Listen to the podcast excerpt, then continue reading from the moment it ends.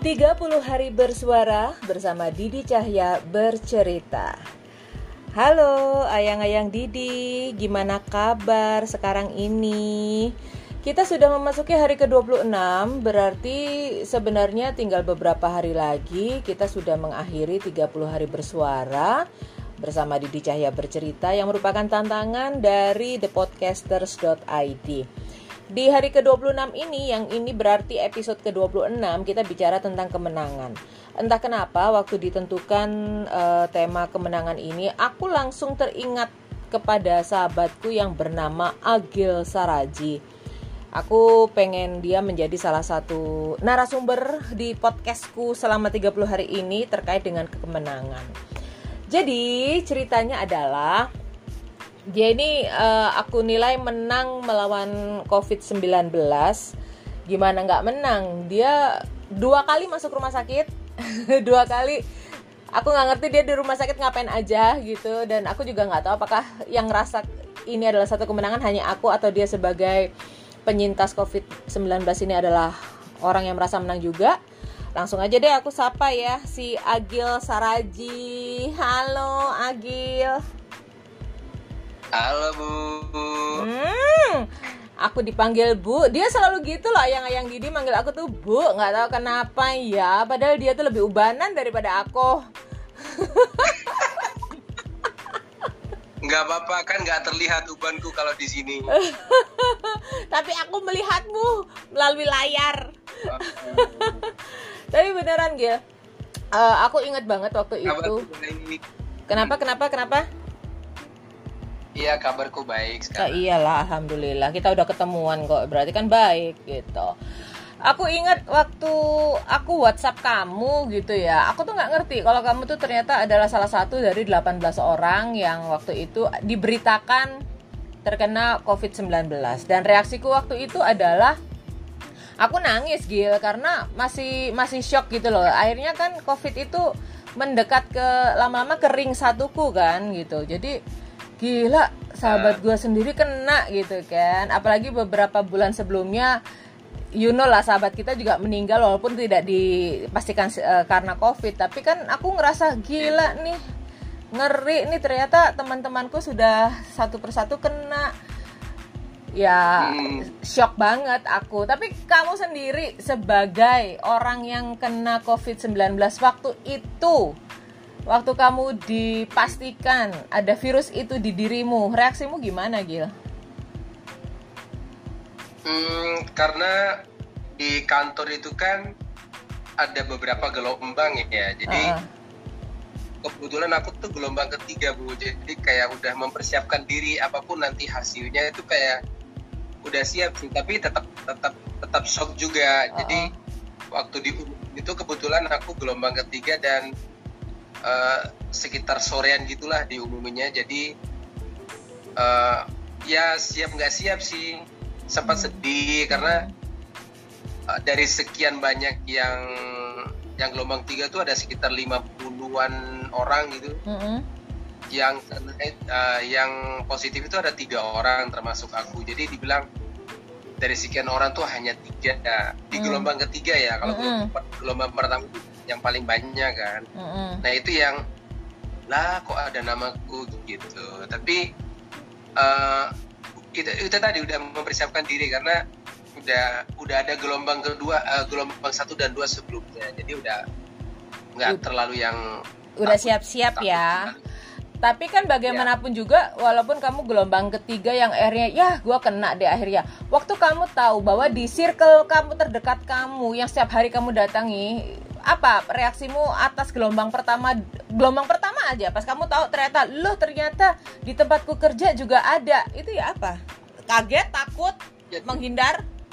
Deg-degan, deg-degan, deg-degan, khawatir karena aku ketemu terakhirnya tuh bahkan hari hari Minggu karena mm-hmm. mereka kan lumayan pesan, pesan makanan minuman di aku, jadi aku lumayan mm-hmm. interaktif, lumayan ya lumayan interaktif lah sama mereka. Mm-hmm. Dua hari mm-hmm.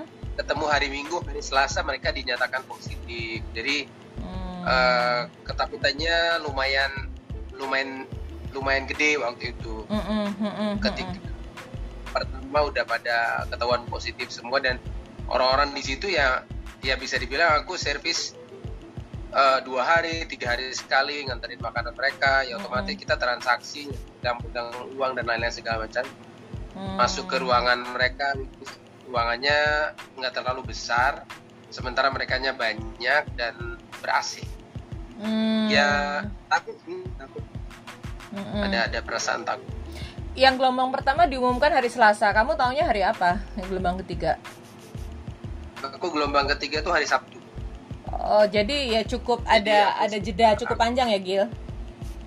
Nah, cukup panjang. Jadi aku swabnya itu hari Jumat siang, uh, hari Sabtu sore jam empat itu dinyatakan positif. Nah, lucunya itu aku hari Sabtu siang itu masih di order sama teman-teman yang sudah COVID itu. Jadi mereka kebetulan uh, pertama kan masih di di hotel, uh-uh. salah satu hotel.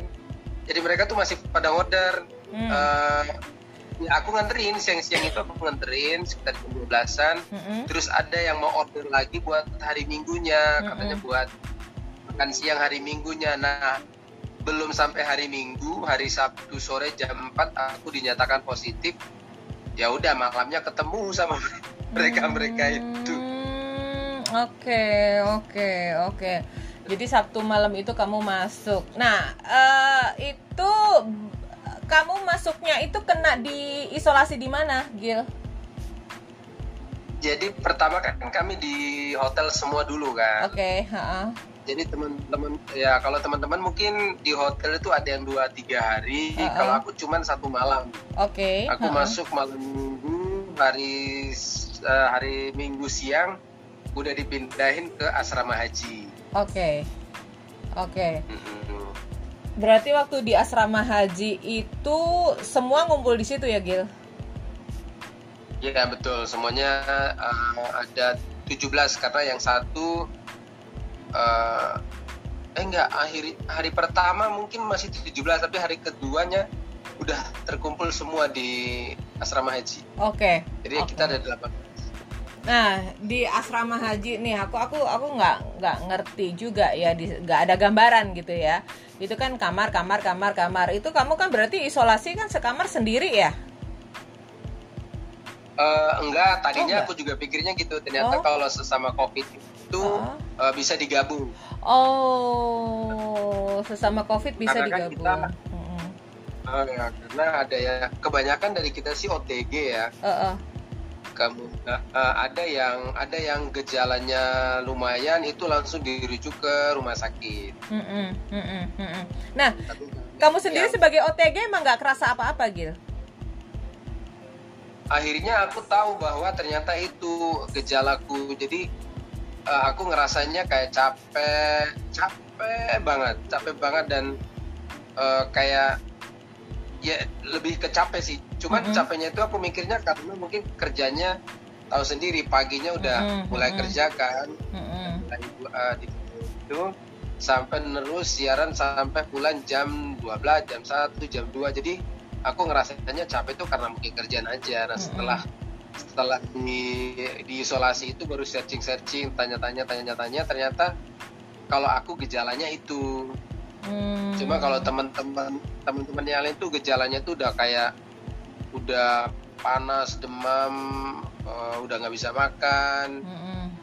udah udah penciumannya udah nggak ada, udah hilang, kayak gitu-gitu. Nah, kalau aku sih belum. Baru kerasanya di hari ketiga hmm. di asrama haji. Hmm. Apa yang kamu nah, rasakan waktu itu? Rasanya mulai gitu kalau aku. Oh, jadi di hari ketiga kamu sudah mulai merasakan apa yang dirasakan oleh teman-temanmu itu, mati rasa lah, yang apalah gitu. Yes. Ah, yes. Uh, jadi kurang lebih sama, kurang lebih sama apa yang teman-teman rasain sebelum mereka dinyatakan positif. Nah, itu aku terasanya baru di hari ketiga setelah diisolasi. Berasa kayak orang flu nggak sih?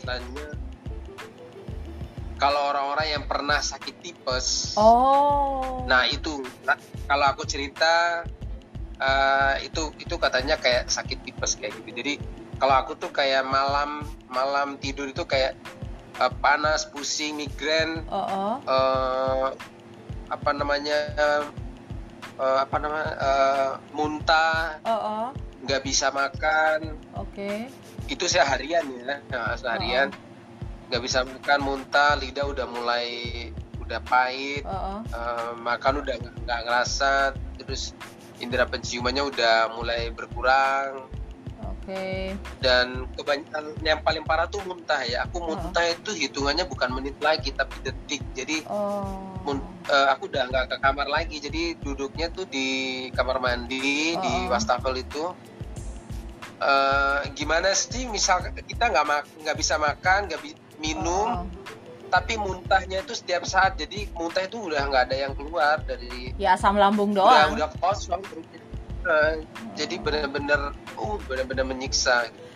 Berapa nah, hari kamu ngalamin itu? Di kamar itu uh, tiga hari, tiga oh. hari. Jadi hari ketiga, keempat, tiga, empat, lima. Itu, itu, oh, benar-benar hampir mau nyerah. Mau nyerahnya itu dalam artian nyusul teman-temannya udah dirujuk ke rumah sakit, oh, oh. kurang lebih ada empat orang. Oh, oh. Cuman bayanganku kalau masuk di rumah sakit itu kan ada. Uh, Menurutku serem ya karena oh, kita lihat mereka pakai baju A P D. Apa itu A P D yang serba putih itu tuh, itu uh, takutnya kayak ngaruh ke psikisku jadi tambah parah hmm, gitu hmm, tadinya sebenarnya tadinya ngerasa ada ketakutan seperti itu, jadi uh, tak kuat kuatin sampai akhirnya di hari keenam lumayan lumayan menurun hmm, lumayan hmm. menurun. Nah. Nah ternyata ketika balik lagi ke gelom apa namanya drama kedua akhirnya masuk rumah sakit malah justru lebih enak. Oke okay, oke. Okay. Uh, berarti sebenarnya yang kamu lakukan itu adalah uh, uh, tubuhmu itu melawan virus itu dengan ini ya sendirinya ya. Uh, karena kan obat yang dipakai obat apa tuh Gil? Apa nggak cuman vitamin-vitamin aja untuk meningkatkan kekebalan tubuhmu atau apa yang kamu konsumsi waktu itu? Hmm, waktu di asrama haji itu sekali nelan tuh lima sampai enam butir. Ada antivirus, uh-uh. ada apa ya? Pokoknya ada ada tapi yang paling banyak sih vitamin ya. Uh-uh, uh-uh. Biar an- apa? Vitamin, tapi ada satu uh-uh. ada satu obat yang kalau kata teman-teman sih itu adalah antivirus, lumayan besar obatnya. Mm-hmm. Dan dan uh, kenapa setelah kita minum itu itu kayak muntah dan lain-lain itu katanya uh, reaksinya si obat tadi itu mm. katanya ya, tapi aku juga nggak nggak nggak paham ya. Reaksi obat itu untuk melawan virus-virus itu yang akhirnya outputnya kayak orang detox gitu ya? Ya ya, jadi ya muntah-muntah dan lain-lain segala macam, diare dan lain-lain. Itu katanya dari reaksi obat itu katanya. Oke, dan kamu mengalami siksaan itu selama tiga hari. Oke. Nah, selama tiga hari. Dari asrama haji itu itu itu kamu di asrama haji berapa lama? Aku di asrama haji itu dari masuk hari Minggu siang, mm-hmm. keluarnya hari Senin apa Selasa ya? Minggu depannya lagi. Sen Selasa rasanya, Selasa, lupa aku Senin atau Selasa gitu. Berarti sekitar sembilan sampai sepuluh harian gitu? Ya, oh sembilan hari benar, sembilan, sembilan hari, hari ya? Berarti hari Senin nih. Oke okay. Senin apa Selasanya. Oke okay. Nah waktu kamu keluar itu uh, dikatakan kondisimu gimana? Nah jadi uh, kondisiku yang parah-parahnya tadi itu uh-uh. itu kan hari uh, kedua, ketiga, empat ketiga, keempat, kelima, keenam itu ada jadwal swab. Oke. Okay. Jadwal swab, swab semua yang ada di asrama haji itu. Uh-uh. Uh, swab anti, swab antigen waktu itu. Oke. Okay. Dan aku dan aku masih drop sebetulnya masih drop, jadi kayak masih tiduran di mm. kamar aja, nggak nggak keluar keluar. Biasanya aku tuh yang paling rame sendiri hari ke satu, kedua. Mm-mm. Mm-mm. Begitu udah drop udah cuma di kamar aja. Kebetulan aku berdua sama temen mm-hmm. Nah temanku itu kebetulan dia nggak terlalu parah mm-hmm. bahkan nggak nggak nggak ada apa-apa dia, jadi jadi begitu ngelihat reaksiku kayak muntah-muntah dan lain-lain ya aku tahu dia pasti nggak nyaman dan memang mm-hmm. itu jalan satu-satunya terbaik, jadi dia kayak makan itu udah nggak makan di kamar lagi tapi mm-hmm. makannya di lobi pas mm-hmm. uh, makanan datang sekalian ngambil. Nah jadi dia uh, j- udah jarang di kamar. Nah, mm. aku waktu itu aku masih belum kuat, jadi belum malas jalan keluar itu udah masih lemes. Sementara mereka-mereka waktu itu sudah pada di lokasi swab di hmm. kayak di aula gitu, di gedung berapa gitu aku lupa. Nah, akunya itu yang masih tidur, masih tiduran sampai pas bangun-bangun teman-teman tuh ngabarin lewat W A, ayo swab, swab, swab.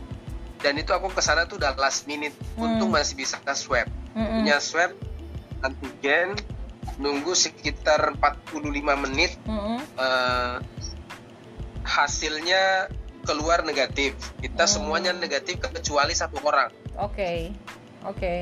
Nah, semuanya negatif kecuali satu orang. Habis itu uh, sebagian uh, besoknya hari Minggu udah ada yang pulang. Uh-uh. Tapi kalau aku dan beberapa teman-teman yang lain baru bisa pulangnya itu hari Senin dan Selasa. Hmm. Uh-uh. Kamu soalnya masih drop ya?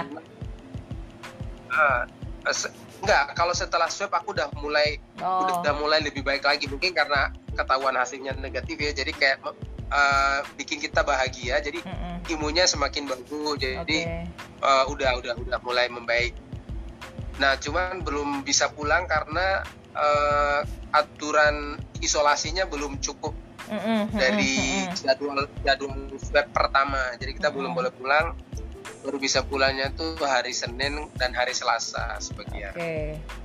Nah, kemudian kita di uh, isolasi lagi di rumah masing-masing. Oke, nah di rumah itu sempat berapa hari kok sampai akhirnya kamu malah ma- masuk rumah sakit gitu. Ini kan unik, orang taunya kan kamu udah kelar isolasi mandiri di rumah, tahu-tahu kamu masuk rumah sakit lagi. Jadi kita semuanya pada isolasi di rumah lagi, kalau nggak salah lima hari atau enam hari gitu. Uh-uh. Terus kita di make sure, di make sure bahwa kita ini benar-benar udah negatif untuk masuk kerja. Hmm. Jadi sebelum masuk kerja diukur lagi bahwa kita udah benar-benar negatif. Mm-mm. Akhirnya kita di-swab lah semuanya dengan menggunakan metode uh, P C R. Mm-hmm.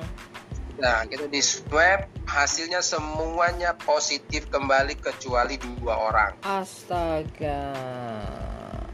Akhirnya yang terjadi adalah sebagian di isolasi mandiri di rumah dan di kos-kosan. Sementara yang T C-nya masih di bawah tiga puluh, artinya angka virusnya masih berpotensi menularkan itu masih tinggi, harus dirujuk ke rumah sakit, termasuk aku. Karena aku T C-nya di bawah tiga puluh, uh, tiga puluh which is, uh, hmm. which is dua puluh enam. Masih menularin Anda orang. Masih, nah, potensi nularin ke orangnya itu masih tinggi. Okay. Sementara kalau di atas tiga puluh sudah rendah, tapi masih bisa menularkan ke orang lain. Akhirnya masih uh, harus diisolasi di rumah, mm-hmm. eh, di kos-kosan dan di rumah masing-masing. Yeah. Yang, di, yang dirujuk ke rumah sakit itu ada tiga, um, uh, sat, ada tiga, okay. ada tiga orang. Oke, okay. termasuk, termasuk kamu. Nah, mm-hmm. kamu uh, waktu kamu kan, kalau aku jadi kamu nih, udah happy nih, udah di rumah isolasi mm-hmm. mandiri, tiba-tiba aku loh kok ternyata masih positif. Ya apa perasaanmu, reaksimu gimana mm-hmm. waktu itu? Uh, nggak tahu ya, mungkin karena sebagian teman-teman tuh kan masih di rumah sakit oh. yang lumayan parah ya, masih banyak. Jadi uh, mungkin mereka udah infoin ke kita bahwa uh-huh. sebetulnya di rumah sakit mereka uh, fine-fine gitu, maksudnya yeah. ya meskipun uh, kondisinya virusnya masih ada, tapi hmm. kondisi secara keseluruhan fisik mereka tuh bagus karena Uh, pelayanannya, makanannya, hmm. vitamin, obat-obatan semuanya itu tertata dengan rapi. Jadi ketika ada yang nggak berani ke rumah sakit atau memang tidak diharuskan ke rumah sakit itu malah di, dibilangin ayo ke rumah sakit aja, enak kok di sini. Hmm. Makanya daripada di rumah, daripada di kos-kosan nggak ada yang gantungin lagi makanan di pagar, mendingan di sini katanya. Katanya gitu. Jadi Uh, uh, jadi uh, udah siap malah malah oh, okay. malah uh, udah siap ingin ke rumah sakit. Karena udah diinfokan ya bahwa everything is fine kalau oh, di rumah sakit, tidak menyeramkan gitu ya. Ya, okay. tidak menyeramkan dan memang benar-benar tidak menyeramkan. Iya, karena aku kalau malah aku ngik- kas- ngikutin I G storymu kalas- tuh malah kayaknya ya itu memang waktumu beristirahat.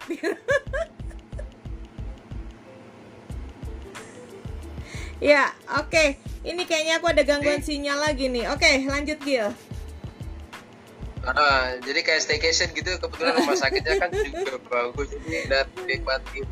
Tapi aku tuh mungkin buah dari buah minum vitamin dari asrama haji. Nah, efeknya itu ketika aku masuk gitu. Jadi rumah sakit tuh benar-benar mungkin udah efek dari minum minum vitamin di asrama haji uh-huh. yang terlalu banyak itu uh-huh. akhirnya di rumah sakit tuh makan banyak banget makannya uh-huh. makan itu sampai dapat jatah itu kurang uh-huh.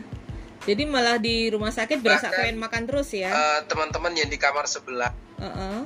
hmm, jadi teman-teman yang mereka kadang-kadang dikirimin temennya makanan, akhirnya makanan jatah dari rumah sakit tuh nggak dimakan. Uh-uh. Aku yang makan. Makan tuh banyak banget, sumpah. Dasarnya kamu yang rakus, kok vitamin lu salahin, Gil? Nah, ini anjirnya rakus.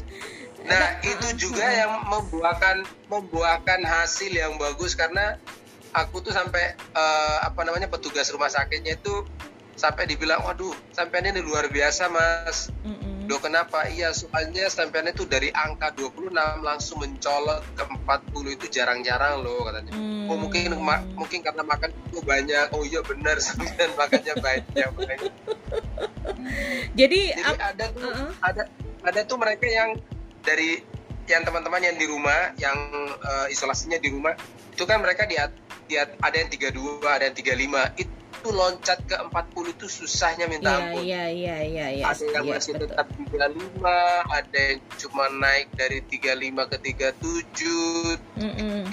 tiga puluh tujuh bertahan tiga puluh tujuh sampai ada sampai yang sembilan kali swab baru bisa dapat negatif. Karena ini ya mungkin kalau di rumah sakit memang benar-benar ya, ditangani ya. ya dan kamu kan benar-benar istirahat enggak enggak ada urusan apa-apa selama di rumah sakit ya. Itu kan. Oke, nah ya, itu bener. Kamu di rumah sakit berapa bener, lama sih? Bener, nggak kepikiran harus dimakan apa? Iya, malah-malah makanan tetangga bisa nah, dimakan nah, ya kalau di rumah sakit. Kenapa ya? Lagi? Terus, berapa hari kamu di rumah sakit?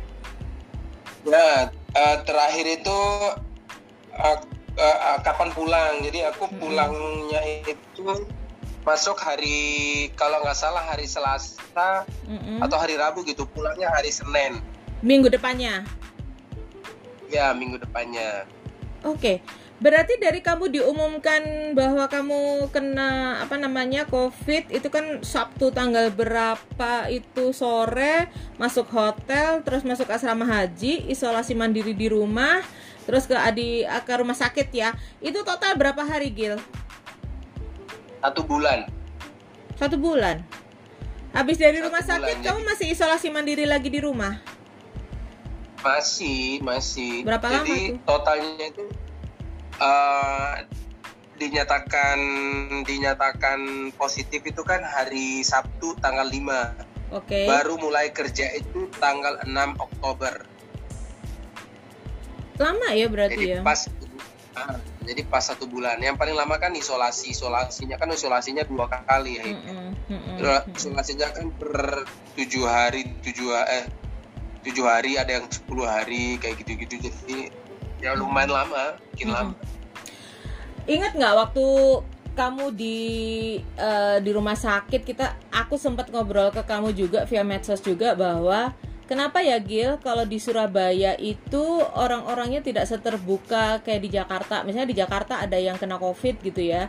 Terus dia kayak bikin jurnal yang dia posting menjadi thread di Twitter, yang dia expose di I G story gitu. Sementara kalau yang di Surabaya itu jarang ada yang kena COVID terus uh, apa namanya expose di media sosial. Sementara kamu melakukan itu dan menurutku itu langkah yang baik karena sekalian mengedukasi orang-orang di sekitar kita bahwa COVID itu ada gitu.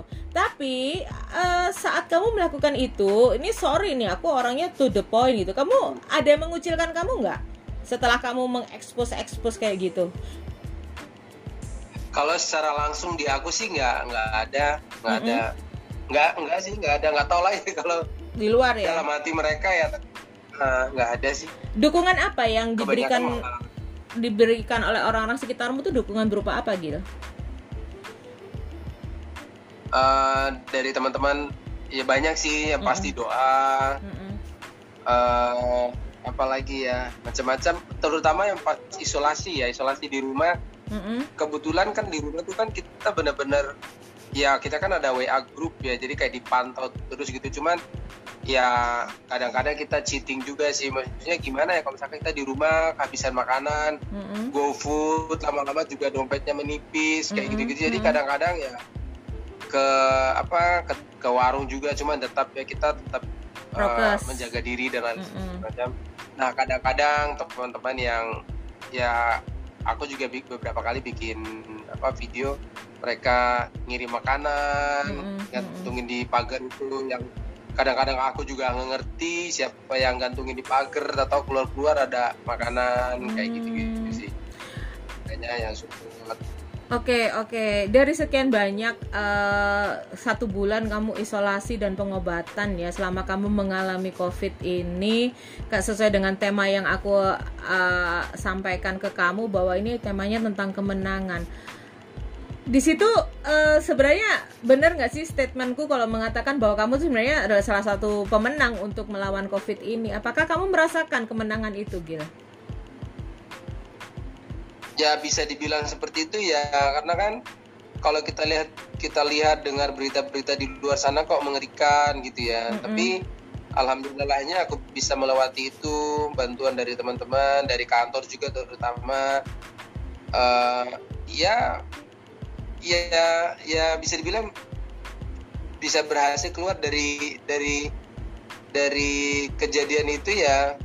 Benar, aku ngerasa. Rasa terbebas gitu. Mm-mm, mm-mm, mm-mm. Sementara banyak juga di sana yang masih berjuang dan ada beberapa yang kita kenal juga kalah kan, Gil ya. Itu bukan masalah kalah menang atau gimana, tapi memang virus ini adalah sesuatu yang harus dilawan dan tidak semua petarung atau yang berjuang melawan virus ini bisa mengalami apa yang kamu ala, ala apa tidak bisa mengalami apa yang kamu rasakan sekarang. Kamu sekarang udah udah free dan bahkan ini ya eh, apa namanya malah bisa plasma darahmu bisa digunakan oleh orang lain ya?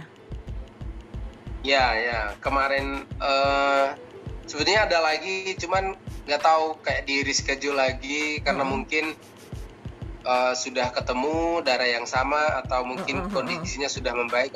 Bahkan aku tuh di sempat mungkin kontakku dibagikan ya, jadi aku udah sempat darahku kan udah diambil. Mm-hmm. Nah tiba-tiba ada kontak yang masuk, dia tuh say thanks, mau uh, ngirimi tanda terima kasih gitu, minta mm-hmm. alamat dan lain-lain. Aku bilang karena dia bilang uh, aku sudah bersedia mendonorkan darahku, mm-hmm. tapi uh, dari si pasien yang menerima itu akhirnya di, di diskusi sama keluarga dan lain segala macamnya dari dokter mm-hmm.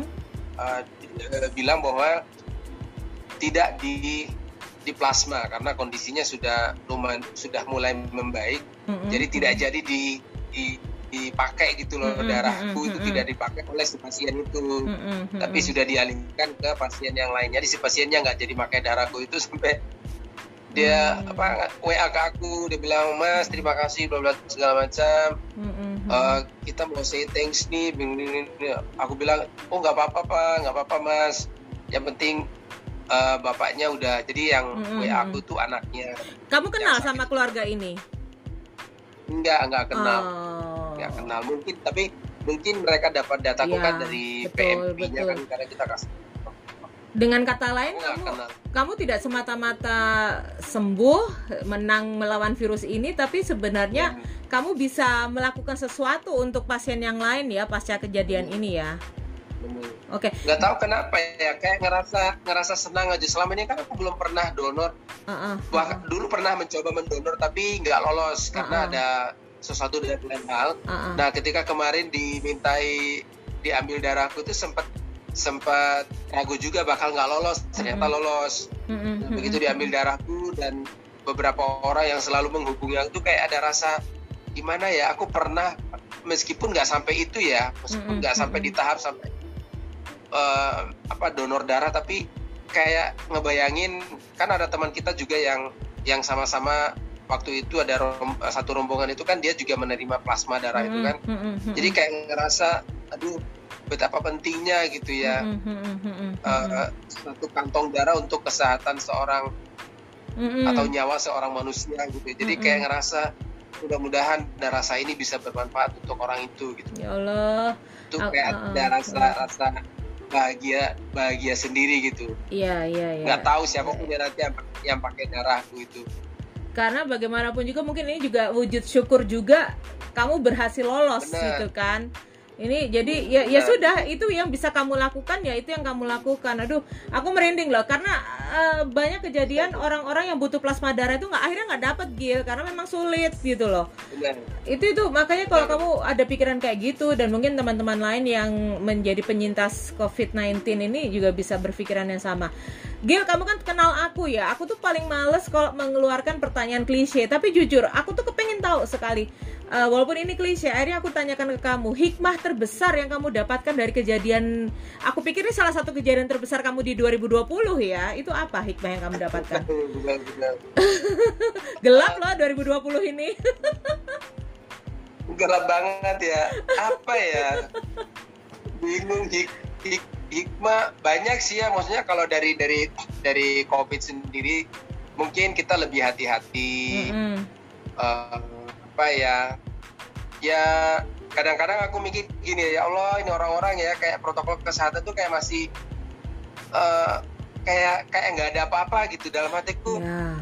Jangan sampai kamu menyesal ketika kamu sudah di di kamar isolasi. Dalam hati sering ngomong kayak gitu kalau ketemu orang-orang yang masih menghiraukan prokesnya kayak gitu-gitu. Dan kamu kan orang yang paling cerewet kan perkara itu karena kamu masih harus ke pasar kemana-kemana dan orang-orang itu dengan cueknya ya kayak nggak ada apa-apa gitu kan. Hmm. Dan kamu ternyata kena gitu. Itu kalau aku jadi kamu gondok loh. Benar dalam hati, benar dalam hati ya loh. Ya Allah, padahal aku nih paling cerewet loh kalau ke pasar tuh ya. Uh-huh. Kalau ada langganan-langganan tempat aku belanja, loh gua kok nggak pakai masker. Besok nggak belanja di sini lagi ya. Terus tiba-tiba aku yang kena itu rasanya, lu kok nggak ibu ini sih, kok nggak bapak ini sih, kok aku gitu. Kedengarannya jahat tapi manusiawi kok, punya perasaan kayak gitu manusiawi sih. Oke, okay. Nah sekarang mungkin di luar sana masih ada teman-teman kita yang anggota keluarganya masih berjuang atau dia sendiri masih berjuang untuk sedang isolasi mandiri atau apa gitu. Apa yang bisa kamu sampaikan kepada mereka, Gil? Bahwa sampai dengan saat ini pun covid sembilan belas itu masih ada dan makin banyak. Jadi uh, apa yang sudah di apa ya di, diperintahkan oleh pemerintah kita mematuhi protokol kesehatan benar-benar harus dilakukan karena kita nggak tahu. Bahkan nih uh, ini aku udah aku boleh nggak ya ngomong di ini? Apa? Jadi di, di kantorku di kantorku ini ada lagi ternyata mm-mm. ada lagi yang positif. Mm-hmm. Ada lagi yang positif, jadi harus orang-orang yang yang yang pernah kontak dengan si orang ini yang positif mm-hmm. ini harus di swab lagi. Mm-hmm. Dan daftar yang mau swab itu sudah ada puluhan orang. Mudah-mudahan sih enggak ya, mudah, mm-hmm. mudah-mudahan sih enggak ada gelombang kedua sama seperti seperti kemarin seperti kemarin uh, gelombang itu. Mm-hmm. Jadi uh, masih ada masih ada mungkin karena sekarang tuh melihat orang-orang mungkin aktivitasnya udah mulai normal ya, jadi kayak mereka mereka mereka mereka mikirnya oh udah nggak ada uh, COVID-nya, tapi ternyata COVID-nya tuh justru makin makin banyak karena mm-hmm. dengan adanya uh, swab dan lain-lain segala macam. Jadi mungkin pesan aku ya uh, apa ya balik lagi ke awal-awal COVID deh kayaknya, mm-hmm. taruhlah pikiran kita tuh kayak di awal-awal COVID supaya kehati-hatian kita tuh makin tinggi lagi supaya jangan sampai Uh, nyesal ketika sudah dibalik kamar isolasi karena di isolasi itu nggak enak karena kita nggak bisa ngapa-ngapain meskipun kondisi kita sehat ya, mm-mm, mm-mm. tapi mm-mm. ya kita ngorbanin pekerjaan, ngorbanin waktu kita dengan keluarga, dengan teman, mm. ya kayak gitu-gitu. Benar-benar kewaspadaan tingkat tinggi ya saat ini, seperti waktu awal-awal kita ketakutan banget akan adanya COVID di gelombang betul. Awal itu kan ya. Sekarang kan kayaknya kita udah nggak, ya, kayaknya sekarang ya. Kita udah nggak takut gitu loh. Kalau dulu kan kayak benar, dari benar, dari benar. Awal bulan Maret, April, Mei itu kayak kita ketakutan banget kalau kita kemana-mana. Kalau sekarang kan. Oke oke, jadi ya ya oke okay lah, jangan sampai kita parno sampai mempengaruhi psikis kita, tapi memang kita harus meningkatkan kewaspadaan kita seperti awal-awal COVID ini mewabah di seluruh dunia termasuk Indonesia ya Gil ya. Benar, benar. Okay. Ya, dan yang terpentingnya adalah jaga kesehatan. Mm-hmm. Kayak makan, minum, vitamin, olahraga. Kalau ada matahari, sesempatkanlah mm-hmm. diri untuk berjemur. Karena sampai dengan sekarang pun aku tuh sering mengejar matahari di pagi hari ketika bangun pagi. Mm-hmm. Jadi kalau ada sedikit matahari, aku langsung berjemur. Dan jengkelnya ketika berjemur tiba-tiba anginnya kencang, nggak jadi nggak jadi keringetan. Dan musim kan hujan pula, sekarang mendung loh pagi, susah dapat nah, matahari. Kayak tadi pagi tuh lumayan, mataharinya uh, kencang. Hari ini lumayan. Oke oke oke. Lumayan. Oke, dengan jadi kata lain. Dengan kata lain, kalau kamu saat ini sudah mengalami itu, kamu sudah memiliki kekebalan itu ya Gil ya. Jadi kecil potensi kamu untuk kena lagi atau bagaimana?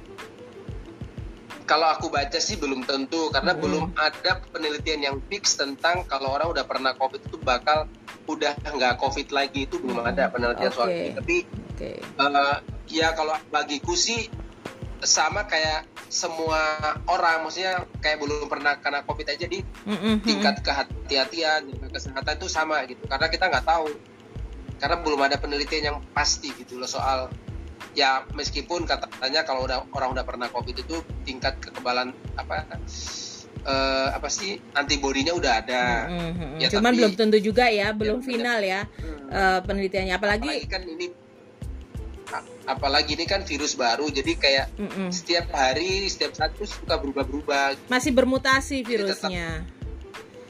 Benar. Oke, okay. baik. Oke, okay.